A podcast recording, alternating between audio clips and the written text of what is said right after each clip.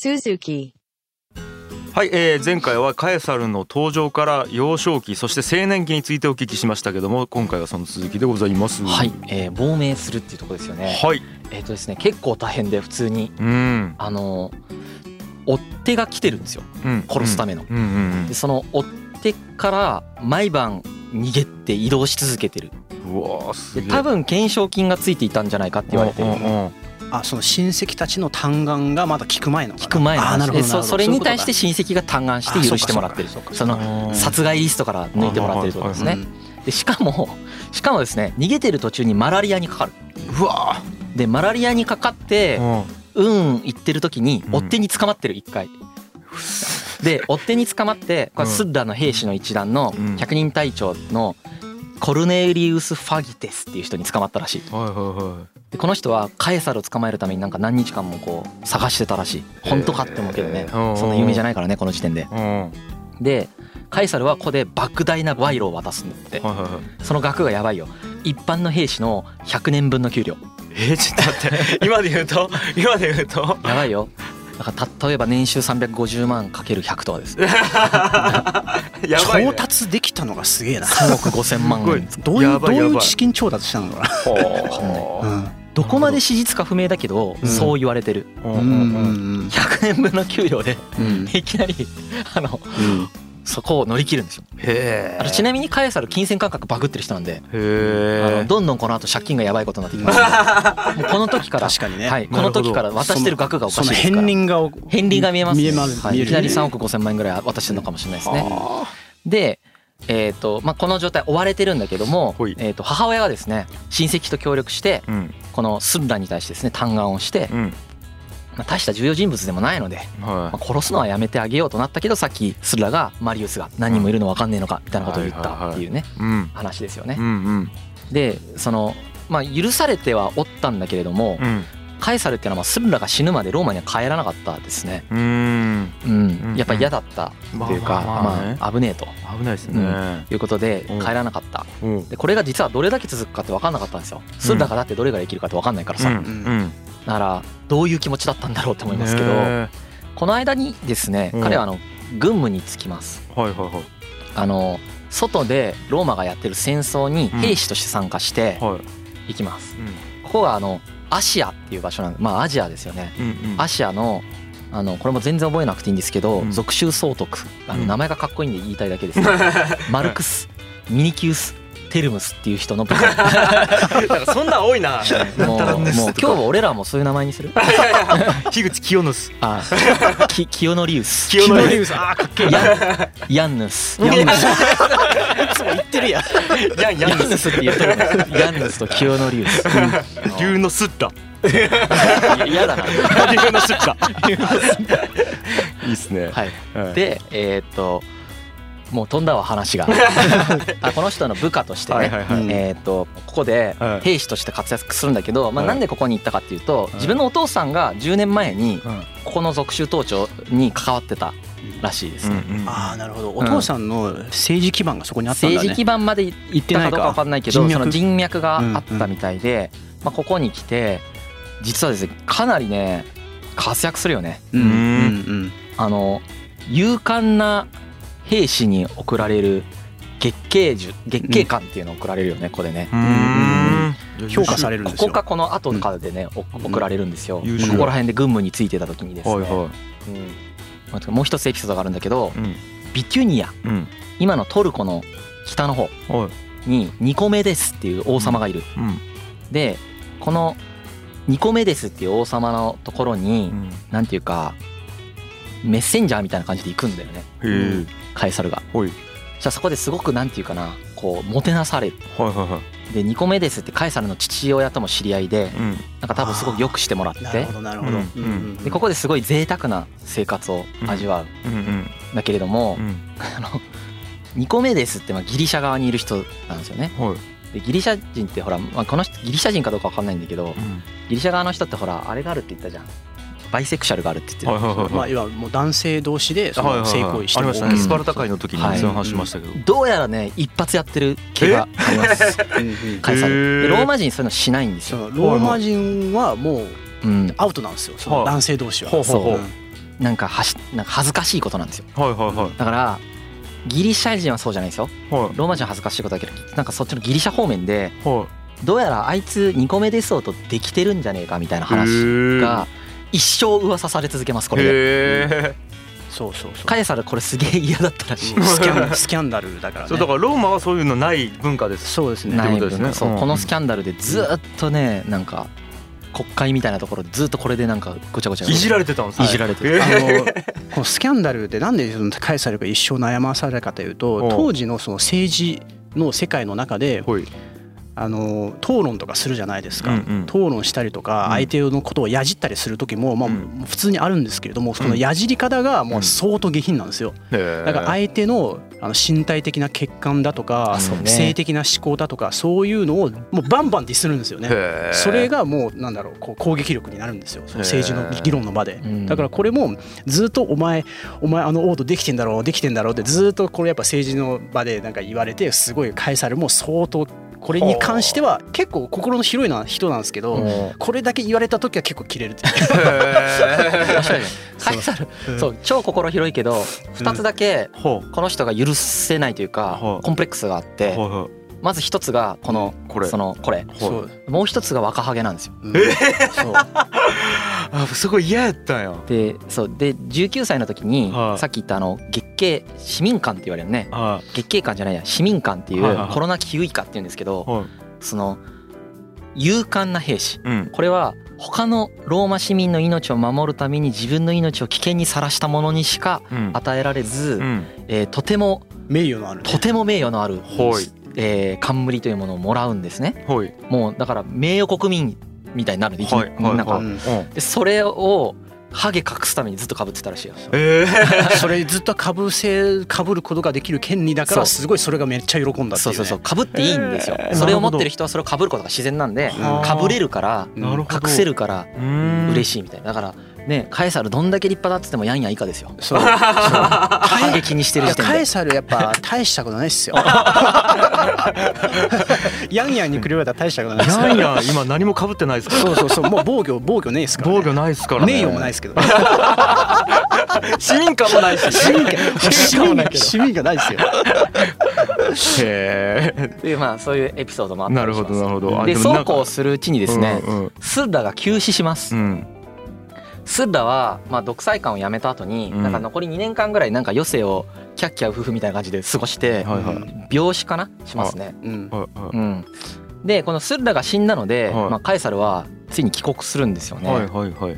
あのースッラはねなんあスッラっていうかまあだからスッラが亡くなるまでのカエサルの人生っていうのは、うんなんか本当に結構激動で、うんこのマリウスとかスッラとかのナイフに巻き込まれてはいはい亡命もせざるを得なくなりはみたいな苦労人か。まあ苦労してるよね。すごく苦労したと思う、うんうんでカエサル自身はやっぱり死にかけたと思うし、うんその捕まって殺されそうになっていうん。ものすごい莫大な賄賂を渡すぐらいのことをしないといけなかったわけだし、うんううんん。でもこれなるほここら辺の経験が彼のその後世というか、あの大人になった後の彼の人格形成にはもう多そうだ分ろうね。ものすごく影響してるから、うん平和に暮らしてたら多分こんな普通カエサルって英雄にはならなかったんだろうなっていうのはすごいうんうん。まあ感じますね。そんな気がするねスッラの影響ってでかいんじゃないかなと思いま確かにす。確か経に。験値上がってそうですうもんん、うん。うんであのこれもねちょっとびっくりすると思うけど、うん帰国して何したかって言ったらね、うんまあ、今でいう弁護士になるんですよ。うーん弁護士ふふふでローマって法がすごい大事だっていう話をしたじゃないですか。ふでその専門職としての法律家っていうのは存在しないんだけれども、うんうんうんその法律にのっとった状態で議論をする人っていうのは、うんまあすごくなんていうか重宝されてたはいで人気もあったんし、えー、と政治家の能力と同一だと思われてたうんうんうんなんで議論がうまいやつっていうのは、うんこのまんまじゃあ元論院入っちゃえよってなっちゃううんうんうん実際聞けろっていう平民出身の,、ま、あのコンスルまで行った人がいるんですけほうほうどこの人とかもその弁論家としてめちゃくちゃ有名なカエサルと同時代の人うーなんですけどこの聞けろとかそういう英達の仕方をしてるから、うんそのまあ、弁護士とちょっと違うんだけど、うんこの弁論家として活躍するっていうのは、うん一つのその自分の栄達の手段なんですよなるほね。どなるほどはいうん、でカエサルここでもリスクを犯すよねそうだねめちゃくちゃ有名な人に喧嘩売るんだよねうんうへん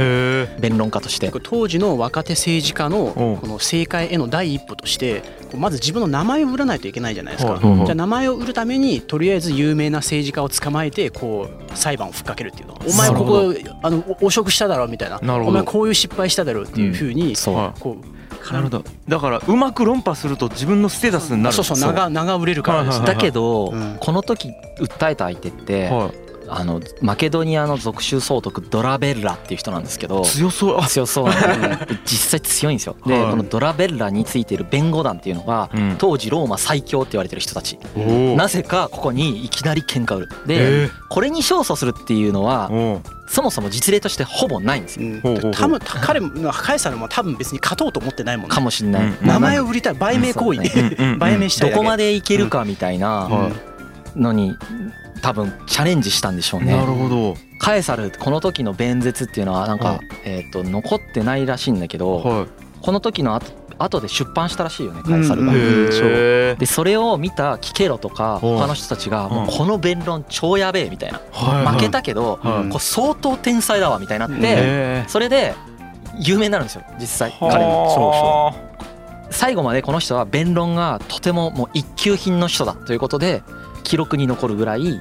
えー弁論家としてももう超一流って言われるだけど負けるけどおーはあでもなんかいい試合するってことは名門超いい試合したんですよ、はいなんなるほかどねオールブラックスにいきなり戦い挑んでいい試合して負けるそうみでたいすなよねで、まあ、敗者が逆に称えられるそうそうお前すげおえよなくやみったいたななみたいなすげえな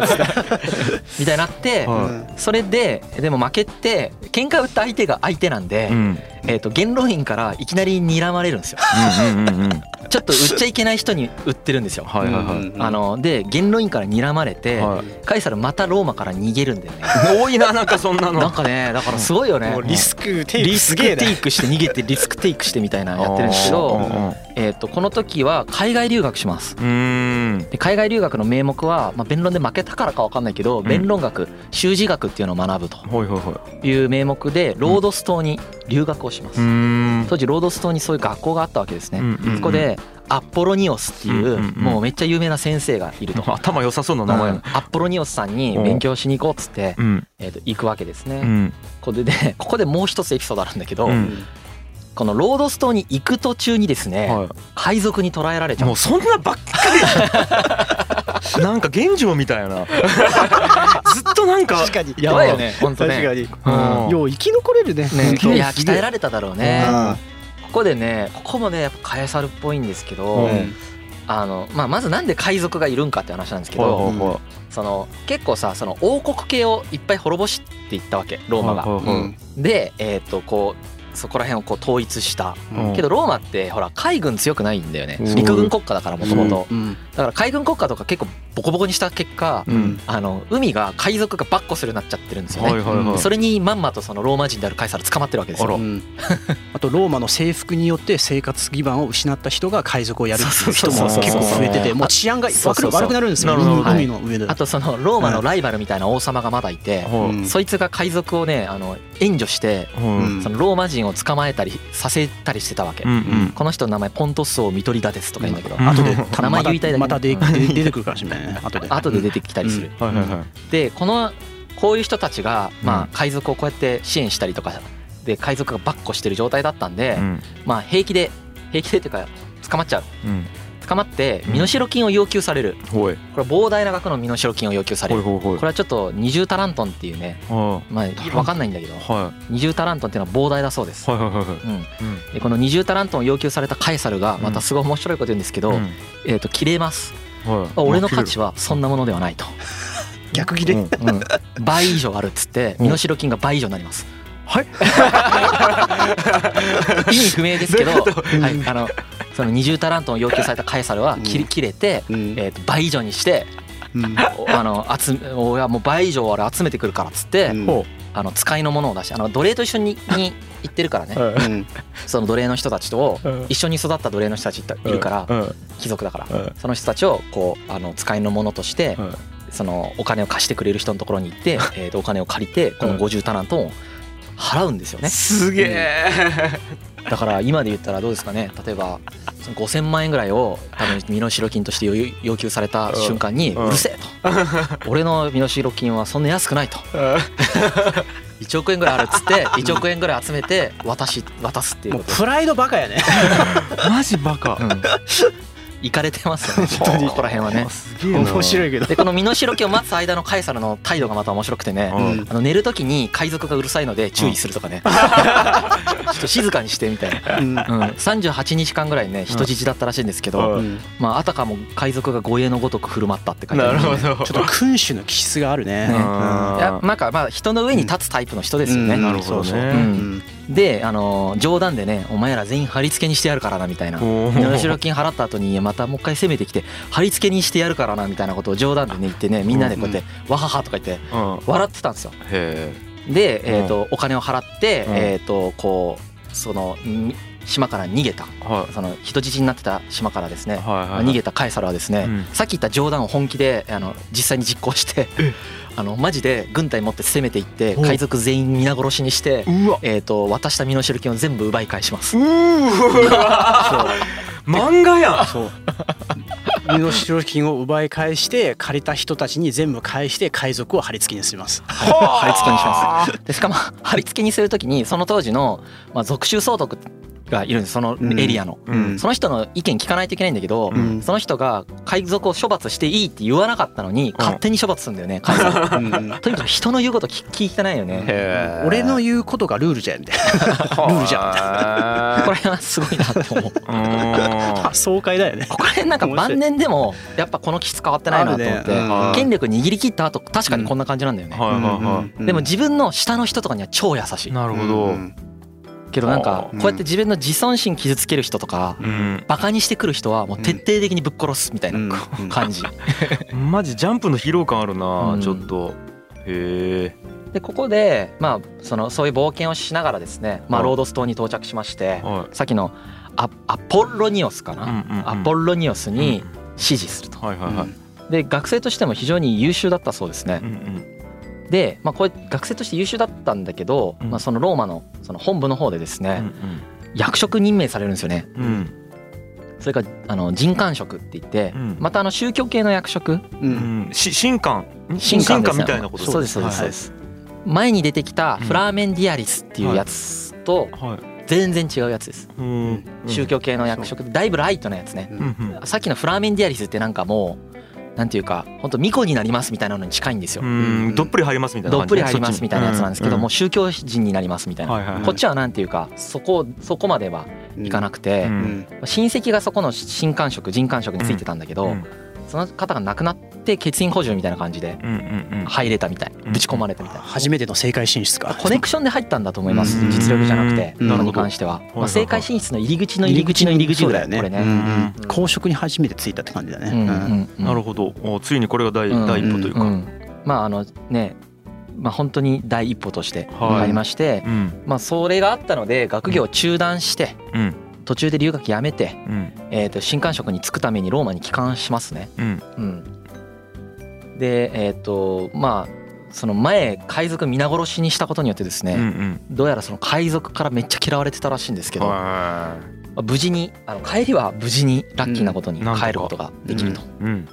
でこの人官職とかをやりながらですねえっ、とですね30歳ぐらいの時に、うんえっ、と初めての公職選挙うんに立候補します。ほいほいほいさっきのは選挙制じゃなくてなんか多分推薦制かな、なるほどうんうんはいはいはこれはで初めて選挙制のいうんすごい低い職に就くんですよね、ほいうん、軍団副官みたいなうんやつになって、まあ、うん少しこう要は戦争で部下を多分率いられるみたいほいなほいはいやつになりますうね、んうんちゃんと当選したんですねそうですそうです、うんでちょうどこの頃にですうね、んえーっとスパルタクスっていう人がう、んえーっと遣唐使なんですけどほううんこの人が奴隷反乱を起こしてるこの奴隷なんだけどスパルタクスがはいあはまりにも扱いが悪いんでいほあの反乱を起こして奴隷いっぱい集めてはいローマに反乱を起こしててほうローマがもうてんやわんやになってた、まうはいはいはいあ、この戦争におそらく行ってるほうほうほでこの戦争で活躍した人がううん後々ライバルになるんだけどうん一旦もう名前出しとくねうんこの戦争で活躍した人が大きく2人いましてはいスパルタクスの反乱の鎮圧ではい一人がうん、クラッススクラススグラックスじゃないよあじゃあそうねグラックス兄今日弟過去出てきたけどはいはい名前が絶妙に違いますはいはいクラッススはいはいはいこれがバルクスリキニウス・クラッススはいはいはい覚えなくていいけっていうど人クラッススはいもう一人がポンペイウスはいこの二人はこの戦争でめちゃくちゃ活躍してうんもうなんていうか超ヒーローみたいになってはいはでいカエサルはさいこの2人に並ぶ3人目になるんだけど後々うんこの時点ではもう全然この2人に並ぶべくもないうんただの副軍団官長みたいな、うんほいほいほぼ無名、はいはいはういんほぼ無名、うんいっぱいいる同じ役職の人、うんなるほどみたいなうん状態ですねはいでこの頃からもうあのカエサルって女性関係でブイブイ言わせてましてブイ モテるんすよカエサルモテモテなんですよねめっちゃモテるんですほようほうほあの俺めっちゃ笑ったけど、ううんポンペイウスの妻もクラッススの妻もカエサルが寝取ってるんだよね、えそうなんすかうんあの基本的に元老院のほとんどの人がはい妻を寝取られてるって言われてます、えっ人妻が好きなんですやカエサルっててんなうんやってんすよやってんすねモテるよねモテるモテるなんでだろうねすごいモテるうんなるほどまあでもすね弁論術がねすごく上手だったからのもあるかもしれない魅し力的な人だったうんでしょうんねまだその海賊といる時のその振る舞いとか見てあーなるほど男もらしさなんかあるんじゃないです確かかにそうあいるかもねう男気といううかんでそのまあ愛人の中でも、うんセルウィリアっていう女性っていうのはすごく長く続いたんだって、うでんこのセルウィリアさんっていうのは、の息子がね、うん誰かって言ったらこれがブルートゥスうんつまりあのブルートゥスってあのカエサルを刺し殺した人ねはいはいはセルウィリアだからお母さんとその不倫関係にあるし、うん愛愛人関係にあるし、いはい。ううんん後々のそのライバルである、うんクラッススとポンペイウスの妻ともうん愛人関係にある しなんかいやとんでもない状態になってるいやもうドロドロ 昼ドラじゃないですか。最悪の昼ドラドロドロやん。うんはいそれを寝取られた側どういう気持ちなんだろうそれねがずっと気になるんだよ、ちょねっとローマ人の感覚やっぱ俺らそうまあもちろん違うだろうけど三党政治って言ってその同盟組んだりするんだけど、そのクラッススとポンペイウスとカエサル3人で、うんクラッススとポンペイウスどんな気持ちなのか分かんない、ねえ知ってますからねうんあの妻と不倫してることうんへえ普通にへえ公然の秘密なんで、割り切れるのかなまあもうねうんしょしょうがないみたいな感じだったのかなうんこれトリビアなんだけおどいあのーこの当時の結婚観ってうん奥さんが愛情の対象じゃないんですよねやっぱり家族としてうん子孫を残すそううんだから肉体的快楽っていうのをうん奥さんに求めるって結構はしたないそう奥さんとの関係はあくまでこ子孫を作ることうんに限定されてるんですよほいほういんだからこうムラムラしてきたから奥さんとセックスするっていうのは実は結構その恥ずべきことあそうなんすねはへいそれは女奴隷か娼婦とやらないといけないでえ女の奴隷とか娼婦はそれの対象としては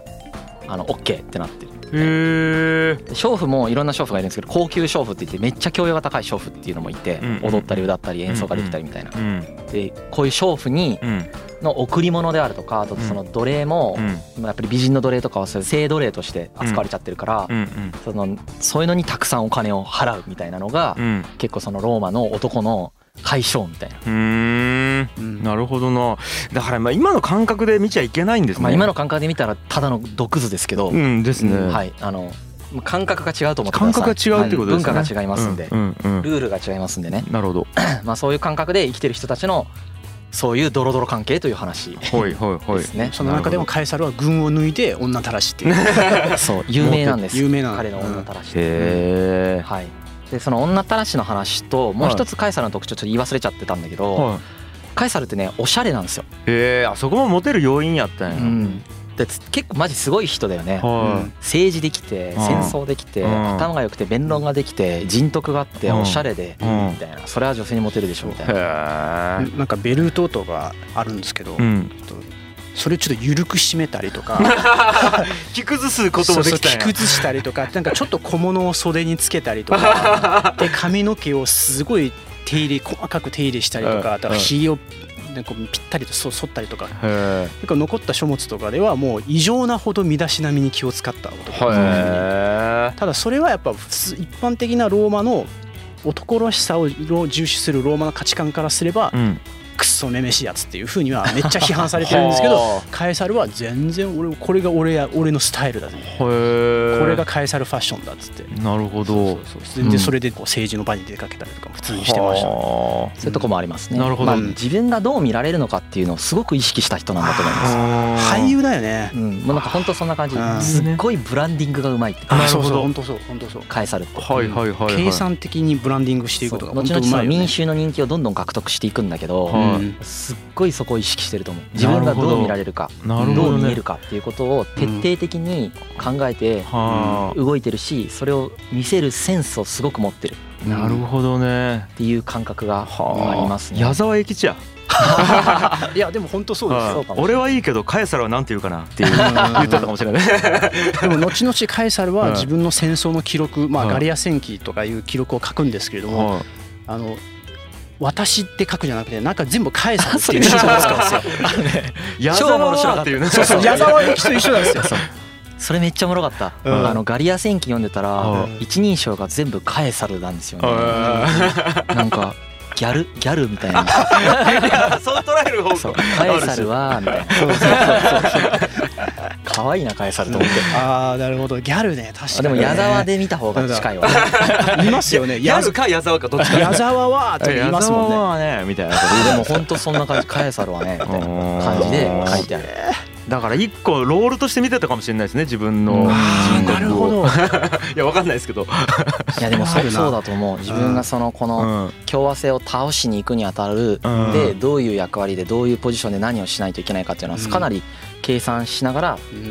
直感でも動いてるっていうな感るじほどがね政治家という偶像を演じ尽くしたって感じだな。そうだんかもうねんそんな感じがしますねってないんうかね感じでまあ今日はこれぐらいですかねうんいやーちょっと絶好調ですね